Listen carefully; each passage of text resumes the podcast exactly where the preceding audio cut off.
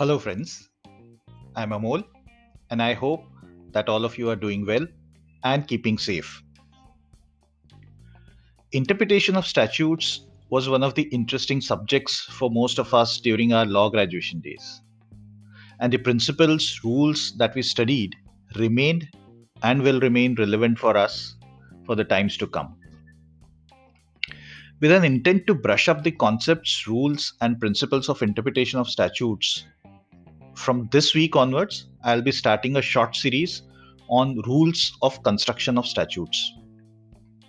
I truly believe and trust that we will have an interesting couple of weeks, or whatever time it takes to discuss all the rules, refreshing our understanding of the rules which we studied a few years ago.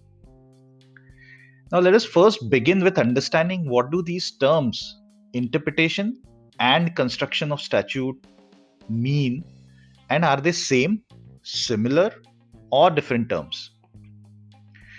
The dictionary meaning of the term interpretation is the act of explaining, reframing, or otherwise showing your understanding of something. The Webster's New World Dictionary gives a little more clarity and defines the term as the act or result of interpreting, explanation, meaning, translation, exposition, et cetera. So it appears that the term relates to the act of finding out the meaning that an act or provision is intending to convey. The act of finding out the real intent, sense that the legislator or author is intending to convey. So if the interpretation is finding the meaning, then what does the term construction mean? The simple dictionary meaning of the term construction is the act of building something. If we apply this general dictionary meaning to understand the term better for our discussions, then we may say that construction is an act of deriving conclusions. Remember this explanation and distinction which was given by Cooley in Constitutional Limitation? While a lot of scholars have debated this distinction between the term interpretation and construction uh, is merely academic, or some even saying that it is erroneous. Understanding of rules and principles around these two terms is really important for a lawyer and law student alike. In order to get a better understanding of varied statutes, laws, regulations, and rules. In the next few parts of this series, I wish to discuss the four rules of construction of statutes and see where and how we can apply these rules to draw better understanding and derive better conclusions of various statutes. These four rules are A. Strict construction, the rule that's typically applied while construing taxing or penal statutes. B.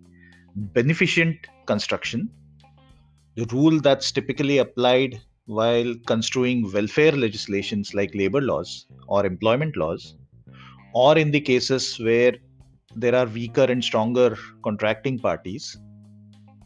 C. Harmonious construction, rule that's typically applied while construing conflicting or mutually repugnant provisions in a statute. And last but not the least, D, the purposive construction, the rule that's typically applied when construing a statute from the point of view of its purport or object. Friends, I'm sure that it will be fun to refresh our memories and brush up these concepts in the coming parts of the podcast. Since the discussion around each one of these will not be too long, I will try if I can bring two short episodes within a week, if obviously time permits, uh, so that we can cover these in next couple of weeks. As usual, just search for Lex Prudence, which is spelled as L E X Lex hyphen Prudence, P R U D E N C E, on your favorite podcast platform, Anchor, Spotify, Google, Breaker, or Radio Public, and listen, subscribe, share, and don't forget to send in your comments and feedback. your feedback and comments and the interactions post that is something that I'm always looking forward to. Have a great day and take good care of yourself. Goodbye.